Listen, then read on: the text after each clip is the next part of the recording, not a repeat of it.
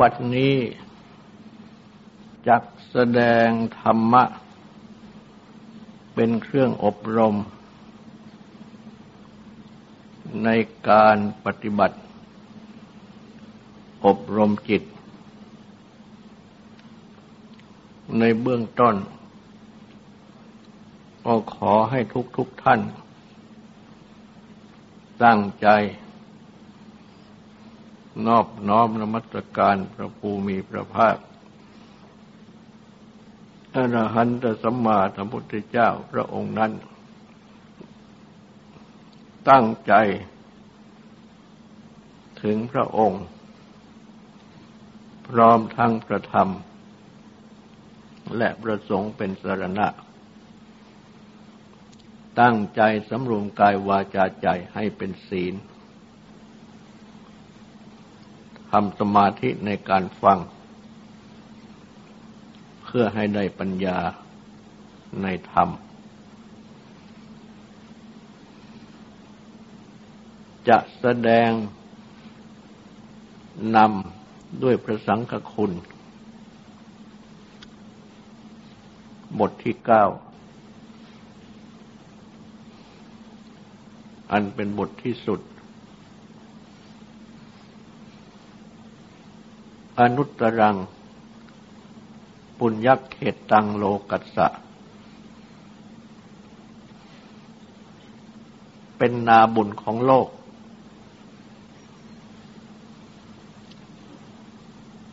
อันยอดเยี่ยม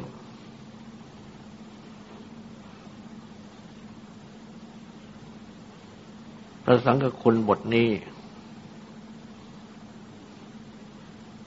แสดงว่าพระสงฆ์สาวกของพระภูมิพระภาคเจ้านั้น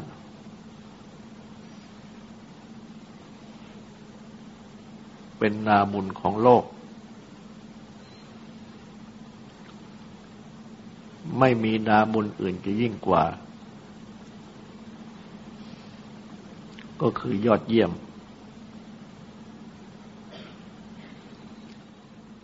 ในข้อนี้ก็พึงทำความเข้าใจ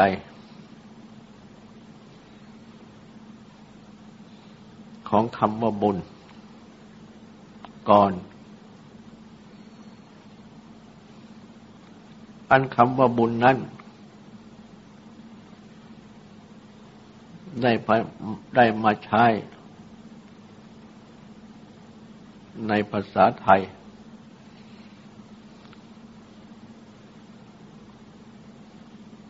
เป็นภาษาไทยและเพราะการทำบุญโดยมากที่มองเห็นด้วยตาก็คือการทำทาน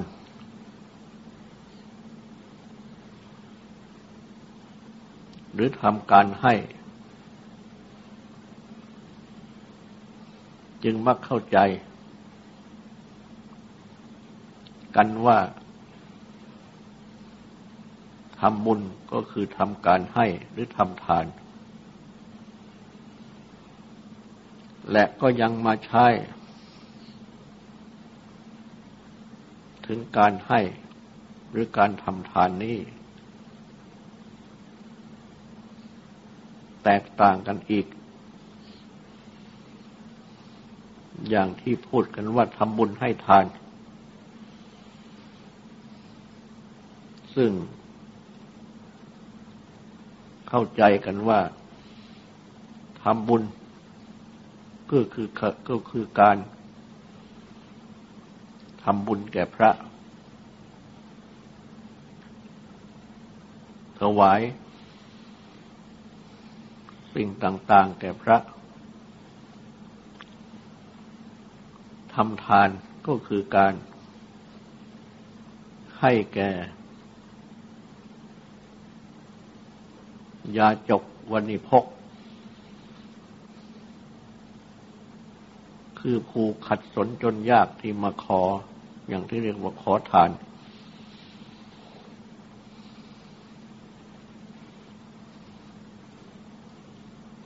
คนไทยมักจะเข้าใจกันดังนี้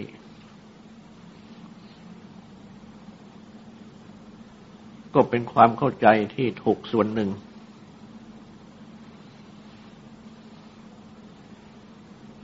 แต่ว่าไม่ถูกตามความต้องการของคำว่าบุญทั้งหมดฉะนั้นจึงควรทำความเข้าใจคำว่าบุญนี้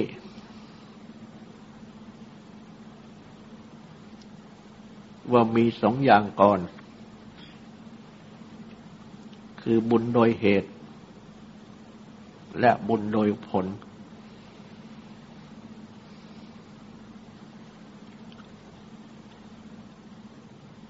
ประการแรกนั้นได้แก่การทำบุญอันสำเร็จด้วยทานบ้างสำเร็จด้วยศีลบ้าง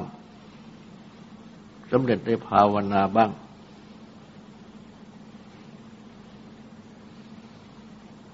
จะเรียกเป็นภาษาไทยง่ายๆว่าทำความดีก็ได้และทานนั้นแปลว่าสิ่งที่ให้ก็ได้แปลว่าการให้ก็ได้แปลว่าเจตนาที่ให้ก็ได้แปลว่าสถานที่เป็นที่ให้ก็ได้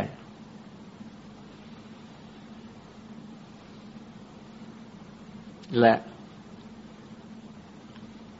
ที่เป็นกิริยาก็แปลว่าการให้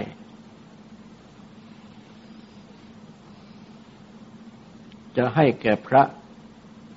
คือถวายพระ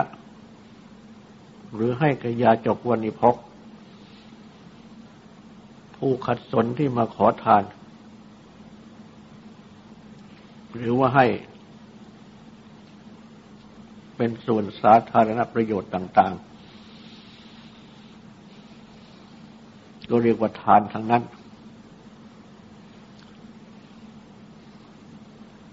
ทำบุญแก่พระคือถวายพระ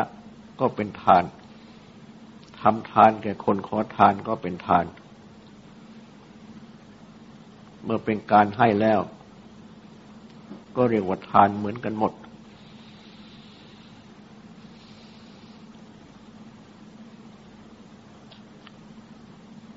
บุญที่เป็นส่วนเหตุนี้ตามถ้อยคำเดิมแปลว่า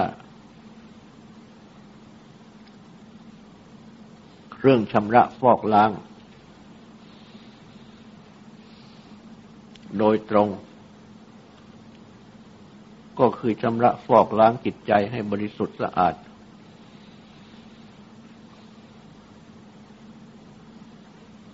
จากกิเลสคือเครื่องเศร้าหมองใจทั้งหลาย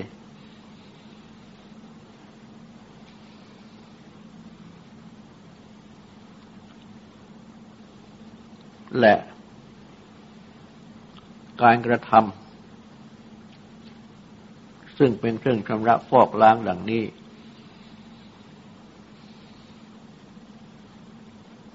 เรียกชื่อว่าบุญ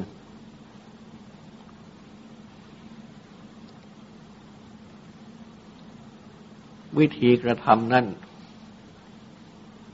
พระพุทธเจ้าก็แสดงไว้โดยย่อเป็นสามวิธีดังที่ตรัสไว้ในบุญญกิริยาวัตถุคือที่ตั้งแห่งการทำบุญสามอย่างอันได้แก่ทานดังกล่าวนั้นหนึ่งศีลความประพฤติงดเว้น จากภัยเวรทั้งหลายศีลที่เป็นทั่วไปก็คือศีลห้างดเว้นจากภัยเวร5ประการ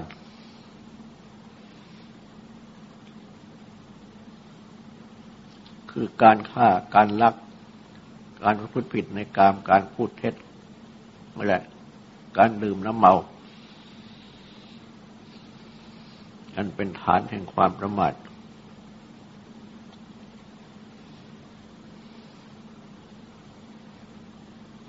พระพุทธเจ้าตรัสเรียกว่าการกระทำทั้งห้านี้เป็นภัยเป็นเวร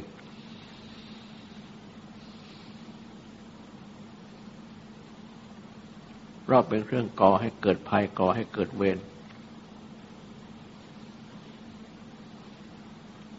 เป็นบาปเป็นอกุศลเป็นทุจริต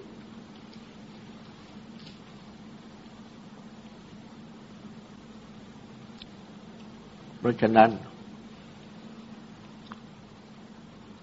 ความที่ตั้งใจงดเว้นได้ก็เรียกว่าศีล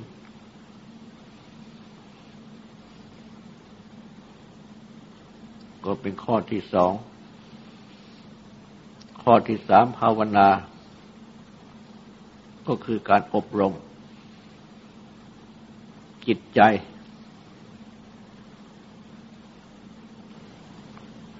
ให้สงบ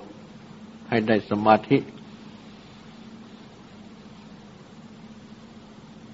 นั่นเรียกว่าสมาธิหรือสมถะและให้ได้ปัญญาเห็นแจ้งอันเรียกว่าปัญญาหรือวิปัสสนารวมเรียกว่าภาวนาเพราะฉะนั้นการกระทำทั้งสามนี้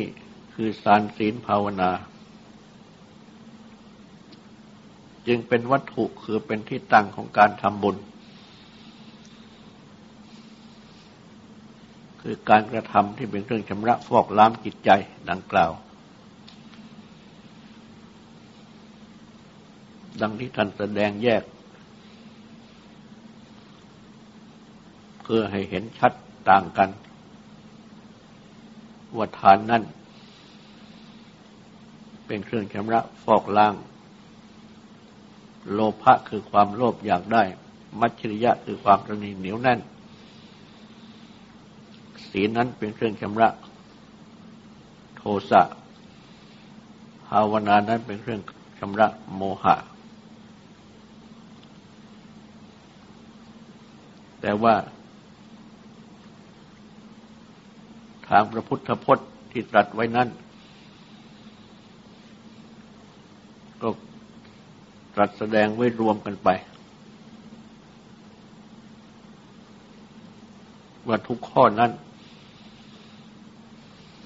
ก็เป็นเครื่องชำระอกุศลมูลคือราคะโทสะโมหะหรือโลภะโทสะโมหะ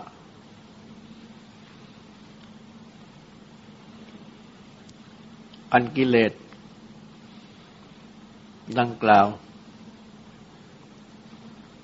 เป็นเครื่องทำจิตใจให้เศร้าหมองไม่บริสุทธิ์เหมือนอย่างสิ่งที่ไม่สะอาด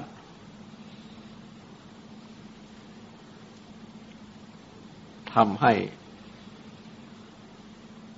ร่างกายไม่สะอาดหรือทำให้สิ่งต่างๆไม่สะอาด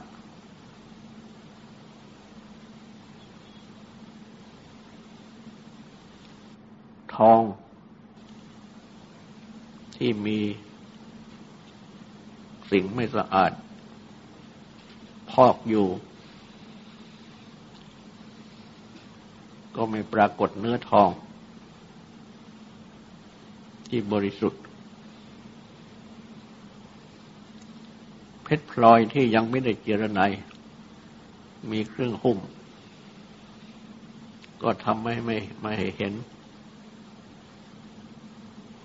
เนื้อเพชรพลอยที่บริสุทธิ์แจ่มจรัสจิตใจก็เหมือนกันจิตใจที่เป็นธรรมชาติประพัดสอนคือผุดผ่องเมื่อมีกิเลสคือเครื่องสมองหุ้มห่ออยู่ก็คือกิเลสที่เป็นกองโลภโกรธหลงหรือราคะโทสะโมหะนี่เองอันเป็นตัวอกุศลมูลต่างๆก็ทำให้จิตใจไม่บริสุทธิ์เป็นจิตใจที่เศร้าหมองไม่ผ่องใสไม่แจ่มจรัส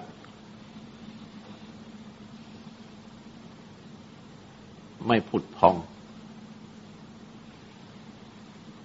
เพราะฉะนั้นการทำบุญนั้นจึงมุ่งที่จะปฏิบัติชำระจิตใจคือชำระเครื่องสมองของจิตใจนี้ออกจากจิตใจเพื่อให้จิตใจแจ่มจรัสผุดผ่องเหมือนอย่างเจรไนเพชรพลอยเอาเครื่องหุ้มห่อออกจึงจะได้เม็ดเพชรพลอยที่ผุดผ่องแจ่มจรัสทองที่มีเครื่องหุ้มห่อก็ขัดสีเอาเครื่องสกปรกนั้นออกเนื้อทองที่บริสุทธิ์ก็ปรากฏเพราะฉะนั้นการทำบุญในพุทธศาสนาที่เป็นส่วนเหตุนั้นจึงมุ่งถึงการปฏิบัติในทานในศีลในภาวนาเพื่อชำระฟอกล้างจิตใจให้บริสุทธิ์สะอาดดังกล่าว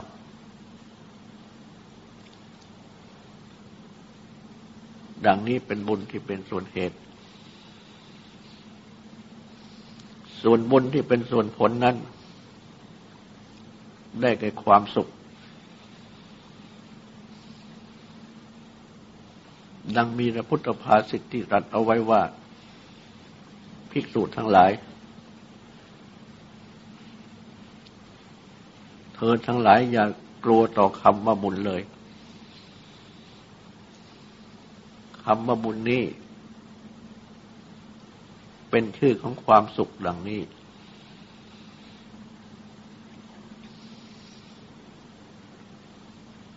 บุญส่วนผลนี้เมื่อพิจารณาดูแล้วที่จิตใจของตนเองเมื่อทำบุญเป็นส่วนเหตุไปแล้วก็ย่อมจะมองเห็นว่าเมื่อทำบุญที่เป็นส่วนเหตุไปแล้ว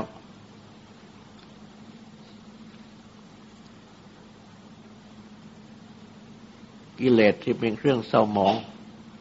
กองโลภกองโกรธกองหลงหรือกองราคะโทสะโมหะก็จะหายไปจิตก็บริสุทธิ์และเมื่อจิตบริสุทธิ์จิตก็ย่อมจะได้ดื่มความบริสุทธิ์นี้จึงเป็นจิตที่อิ่มเอิบด้วยความบริสุทธิ์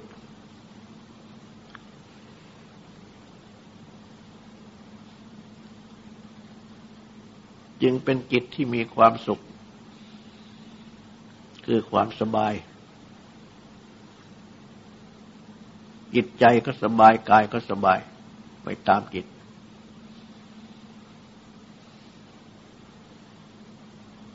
การทำบุญทุกครั้งย่อมให้บังเกิดผลดังนี้ตัวความสุขที่เกิดจากความบริสุทธิ์ดังกล่าวนี้ ชื่อว่าเป็นบุญโดยส่วนผลเทียบกันได้กับทางร่างกายเมื่อร่างกายสกปรกด้วยเหงื่อใครและสิ่งสกปรกต่างๆก็เป็นร่างกายที่เศร้าหมองก็มีความทุกข์อึดอัดในความสกปรกของตัวเองครั้นเมื่ออาบน้ำชำระกายสะอาดจากเครื่องเศร้าหมองทั้งหลายก็ย่อมรู้สึกว่ามีความสุขสดชื่น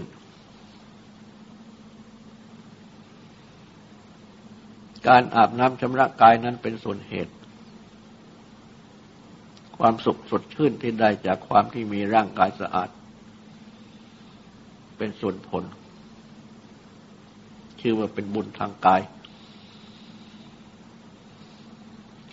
ส่วนการกระทำบุญทางใจอันใช้กายกระทำเหมือนกันคือทานศีลภาวนานี้สำคัญยิ่งขึ้นทำจิตใจให้บริสุทธิ์และก็ได้ความสุขที่เกิดจากความบริสุทธิ์นั้นนี่เป็นการทำบุญในทางพุทธศาสนาที่พระพุทธเจ้าตรัสสอนเอาไว้และยังมีอีกคำหนึ่งที่คู่กันไปคือกุศลดังที่เรียกว่าทำบุญทำกุศลคำว่ากุศลนี้ตามถ้อยคำแปลว่ากิจของคนฉลาด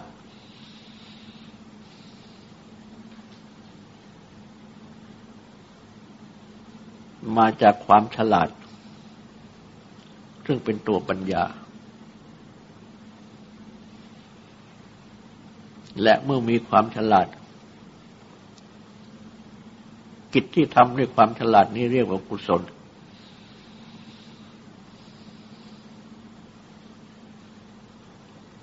และทางพุทธศาสนานั้นจะเรียกว่ามีความฉลาดก็ต้องเป็นความฉลาดที่เป็นสัมมัปปัญญาคือความรู้ชอบสัมมาทิฏฐิเห็นชอบจึงจะเรียกว่าฉลาดถ้าเป็นความรู้ชั่วรู้ผิด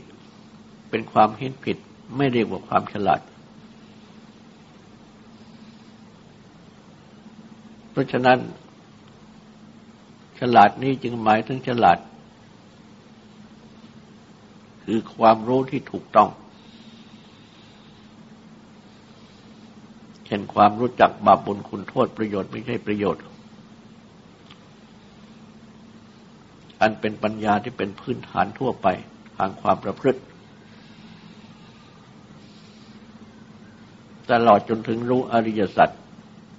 ที่พระพุทธเจ้าได้ทรงสั่งสอนเป็นมรรคปัญญาปัญญาที่เป็นตัวมรรคทางปฏิบัติให้ถึงความดับทุกข์เพราะฉะนั้นเมื่อมีความฉลาดที่ถูกต้องดังนี้จึงทำให้ละชั่วทำดี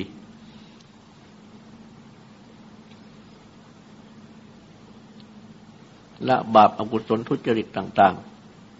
ๆทำสิ่งที่เป็นบุญกุศลสุจริตต่างๆก็คือทำศีลภาวนานี้เองโดยสรุป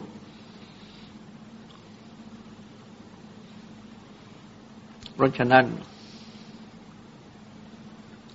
คำว่ากุศลนี้เมื่อมองออกมาที่การกระทำก็เป็นการกระทำที่เป็นบุญนั่นแหละคือเป็นทานเป็นศีลเป็นภาวนา แต่มาจากความฉลาด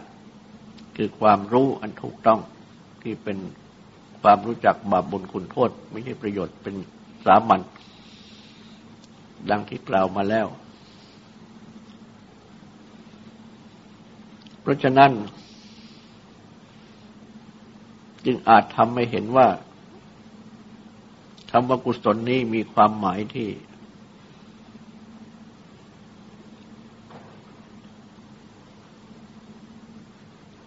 แน่นอนว่าจะทำดีเป็นบุญดังกล่าว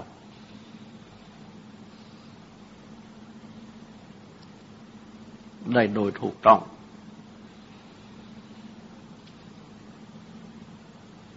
พราะเมื่อมีความฉลาดดังกล่าวแล้ว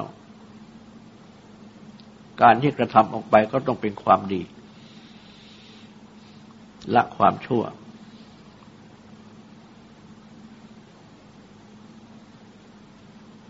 ต้องเป็นบุญซึ่งเป็นเครื่องชำระ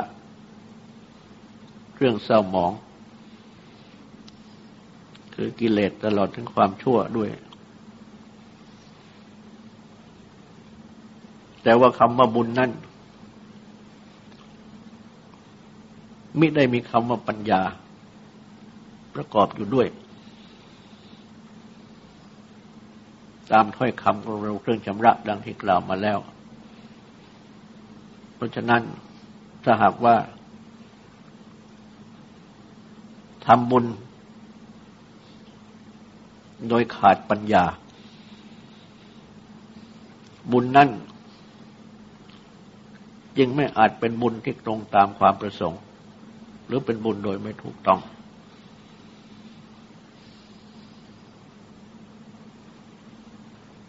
เช่นว่าการทำทานถ้าขาดปัญญา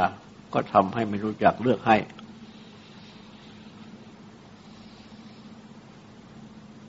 และอาจจะไปแสวงหาในทางที่ผิดเพื่อมาทำทานหรือว่าทำทานที่ทำให้ตนเองและผู้อื่นเดือดร้อนเป็นต้น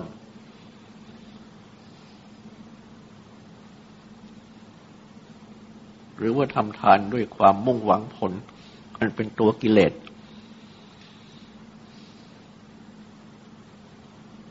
ด้วยทานนั้นมุ่งที่จะละโลภละมัจฉริยะแต่บางทีทำทานเพื่อเพิ่มโลภะความโลภมัจฉริยะความตระหนี่เหนียวแน่น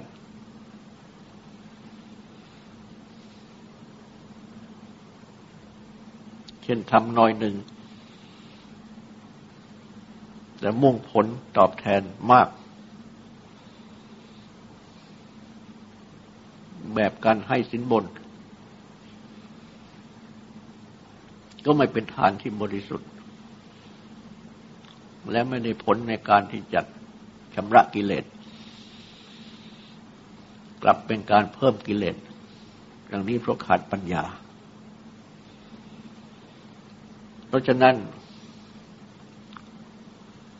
เมื่อพิจารณาดูให้ดีแล้วก็ย่อมจะเห็นว่าการทำบุญนั้นต้องให้เป็นกุศลด้วยคือต้องให้ประกอบด้วยปัญญาด้วยและเมื่อประกอบด้วยปัญญาแล้วก็ทำให้ทำบุญได้โดยถูกต้องตรงตามเป้าหมายที่ต้องการของพระพุทธเจ้า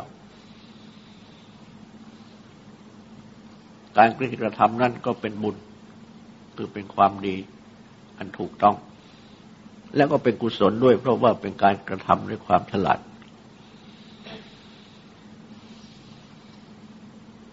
บุญกุศลจึงต้องพูดคู่กันไปอยู่เสมอและต้องมีความสัมพันธ์กันอยู่ดังนี้แต่ว่าจะกล่าวว่าบุญนั้นด้อยกว่ากุศลกุศลดียิ่งกว่าบุญหรือว่ากุศลต่ำกว่าบุญบุญสูงกว่าจะยกข้างใดข้างหนึ่งให้ยิ่งให้หย่อนกว่ากันให้ยิ่งกว่ากันหรือจะกดข้างใดข้างหนึ่งให้หย่อนกว่ากันดังนี้ก็ไม่ตรงเพราะบุญที่จะเป็นบุญจริงนั้นก็ต้องประกอบด้วยกุศลกุศลนั้นก็ต้องออกมาเป็นบุญ คือเป็นการกระทำที่เป็นทานเป็นศีลเป็นภาวนาอันเรียกว่าบุญซึ่งต่างต้องอาศัยซึ่งกันและกันต้องมีทั้งสองและก็ได้มีพระสูตรที่แสดงถึงผลของบุญในนิธิกันทสูตรคือสูตรที่ว่าโดยขุมทรัพย์คือบุญ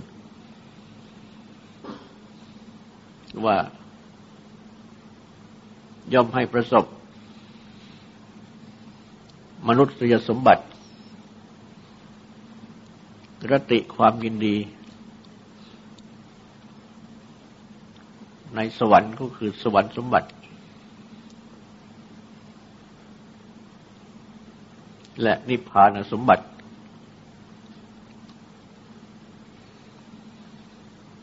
สมบัติทั้งสามนี้ย่อมได้ด้วยบุญหรือคุมทรัพย์คือบุญ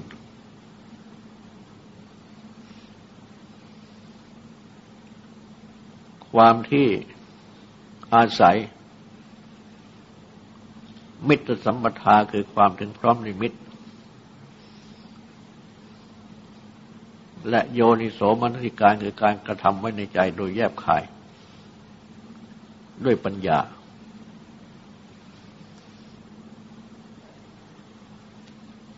ได้วิชาวิมุตติ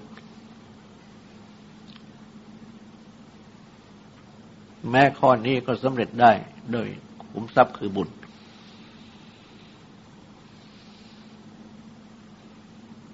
ตามพระพุทธภาษิตที่ตรัสไว้ในข้อนี้ก็แสดงว่าบุญนี้ก็ต้องประกอบด้วยกุศลคือต้องเป็นกิจของคนฉลาดมีความฉลาดอยู่ด้วยเพราะว่าอาศัยความถึงพร้อมด้วยมิตร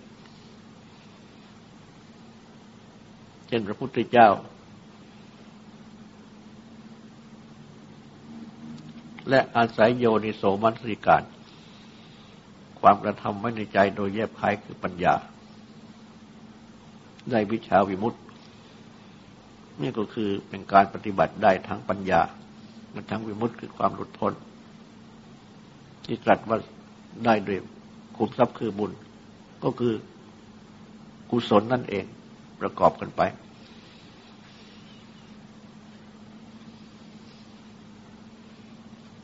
สาวกบารมีความตรัสรู้เป็นพระปัจเจกพุทธเจ้า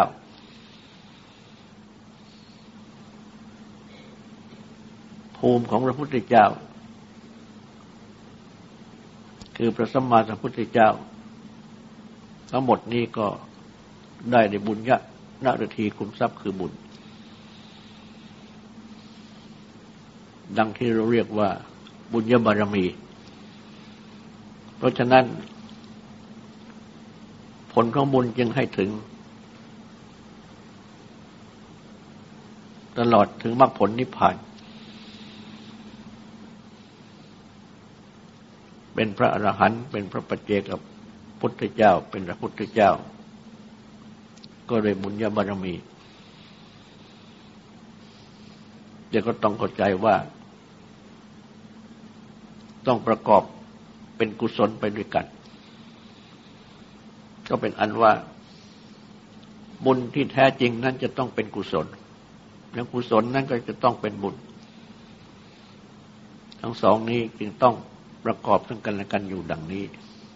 จะยกว่าฝ่ายใดหนึ่งฝ่ายใดต่ำฝ่ายใดสูงนั้นก็ย่อมจะไม่ได้ก็ต้องไปด้วยกันขาดปัญญาแล้วก็เป็นบุญที่ถูกต้องไม่ได้ขาดบุญคือไม่เป็นทานไม่เป็นศีลไม่เป็นภาวนาไม่เป็นความดีต่างๆก็เป็นกุศลไม่ได้ต้องไปด้วยกันแปลความว่าความดีทุกๆอย่างที่กระทำนั้นต้องประกอบด้วยปัญญาจึงจะเป็นความดีที่ถูกต้อง ที่จะให้ผลถูกต้องตามต้องการตามที่พระพุทธเจ้าทรงสั่งสอน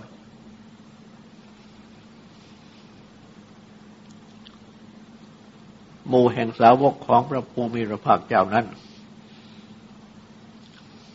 ที่ชื่อว่าเป็นนาบุญอันเยี่ยมนั้นก็หมายความว่า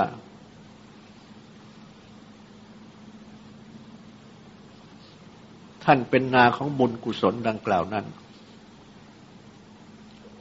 ด้วยตนของท่านเองคือท่านปฏิบัติทำบุญทำกุศล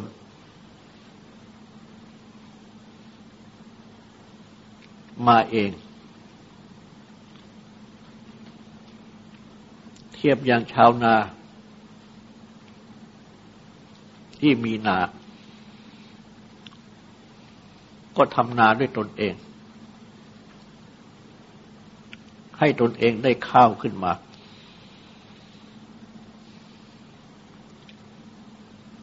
หมู่แห่งสาวกของพระพุทธเจ้านั้นทุกองค์ทุกท่านต่างก็ได้ทำบุญทำกุศลเป็นบุญญาบารมีมาดังที่ยก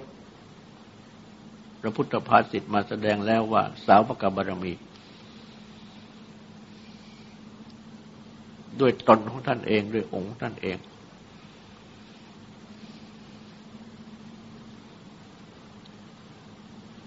จนเป็นผู้ปฏิบัติดีแล้วเป็นต้นที่แสดงไว้ในพระสังคุณบทต้นๆมาโดยลำดับ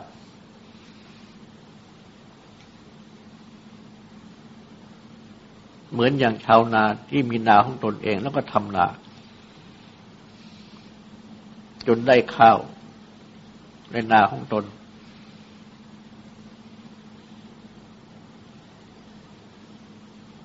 จึงจะเรียกว่ามีนาข้าว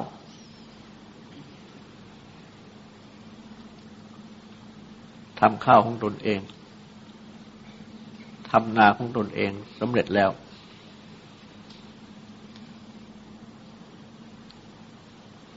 ประสงค์สาวกของพระภูมิพระภาคเจ้านั้นก็เช่นเดียวกันก็ทำบุญในนาของท่านเองคือที่กายวาจาใจของท่านเองเป็นนาของท่านเองที่ท่านได้ทำบุญมาบำเพ็ญบุญบารมีมาอย่างเต็มที่ดังกล่าวและท่านก็ทำมาเป็นเยี่ยมที่เรียกว่าอนุตตรคือไม่มีนาบุญอื่นยิ่งกว่านั้นก็เพราะว่านาบุญนี้ให้ถึงความสิ้นทุกข์ได้เป็นภูมิที่เสร็จกิจที่จะพึงกระทำอย่างนี้อีกคือเพื่อความสิ้นทุกข์อีกอย่างสูงก็บรรลุมรรคผลนิพพานถึงที่สุดแล้ว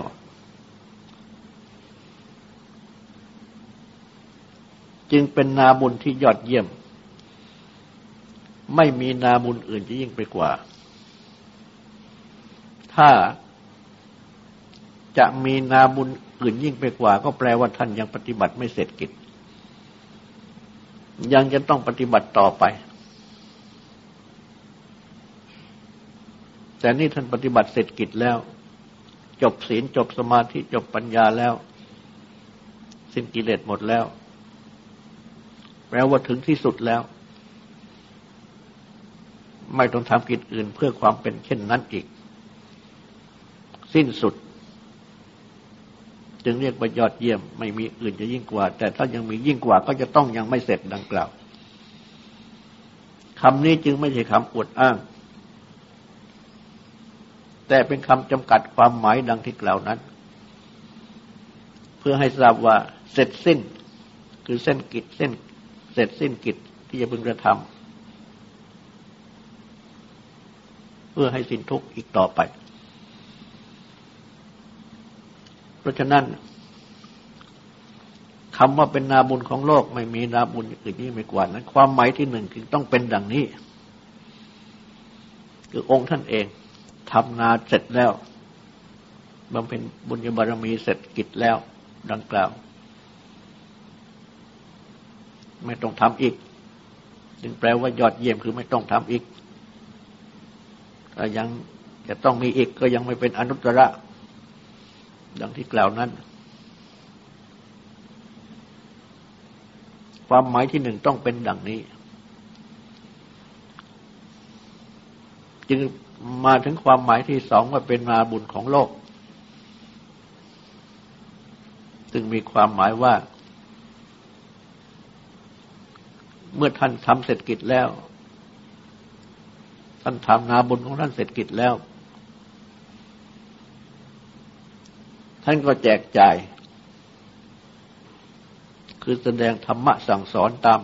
สืบตามที่พระพุทธเจ้าทรงสั่งสอนสืบต่อพระพุทธศาสนาสั่งสอนโลกให้ทำบุญทำกุศลอันสำเร็จด้วยทานบ้างศีลบ้างภาวนาบ้างเป็นต้นดังกล่าวนั้นเหมือนอย่างชาวนาที่ทำนาได้ข้าวแล้วไม่บริโภคเองแล้วก็จำหน่ายข้าวนั้นให้แก่ผู้อื่นเพื่อบริโภคต่อไปนี่เป็นความหมายที่สองและแม้ในข้อสองนี้ก็ยอดเยี่ยมเหมือนกันเพราะว่าสามารถที่จะแจกจ่ายคือแสดงธรรมะสั่งสอนให้ผู้อื่นซึ่งเป็นเวนยนิกรคือหมู่ชนที่พึงแนะนำได้นั้นได้ประกอบการบุญการกุศลได้รับผลไปตามควรแก่ความปฏิบัติที่กระทำได้เรียกว่าให้ได้มนุษยสมบัติสวรรค์สมบัตินิพพานสมบัติ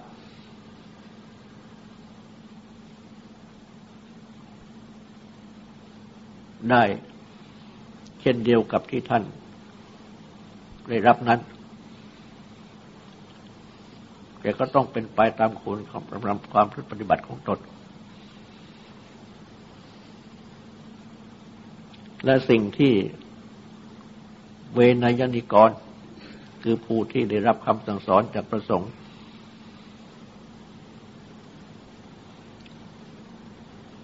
ได้ปฏิบัติและได้รับนั้นก็จนถึงขั้นที่เป็นยอดเยี่ยมอีกเช่นเดียวกันคือบรรลุถึงนิพพานสมบัติได้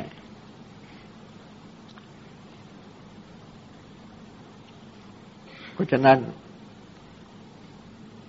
จึงไม่มีนาบุญอื่นที่จะสอนให้ผู้ฟังได้บรรลุจนถึงนิพพานสมบัติ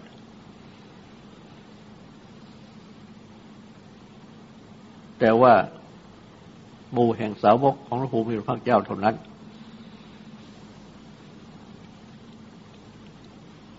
เพราะฉะนั้น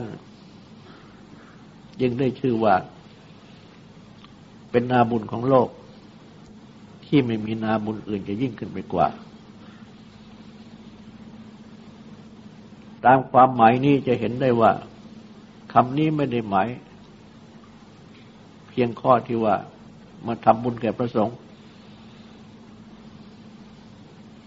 สาวกของพระภูมิพระภาคเจ้าเจนมาถวายทานแก่ท่านทำให้ทานของตนได้รับผลมหาศาลซึ่งเป็นความหมายเพียงนิดเดียวในความหมายอันกว้างขวางของคำว่าอนุตตรังปุญญเขตังโลกัสสะเป็นนาบุญของโลกไม่มีนาบุญอื่นยิ่งขึ้นไปกว่าต่อไปนี้ก็ขอให้ตั้งใจฟังสูตรและตั้งใจทำความสงบสืบต่อไป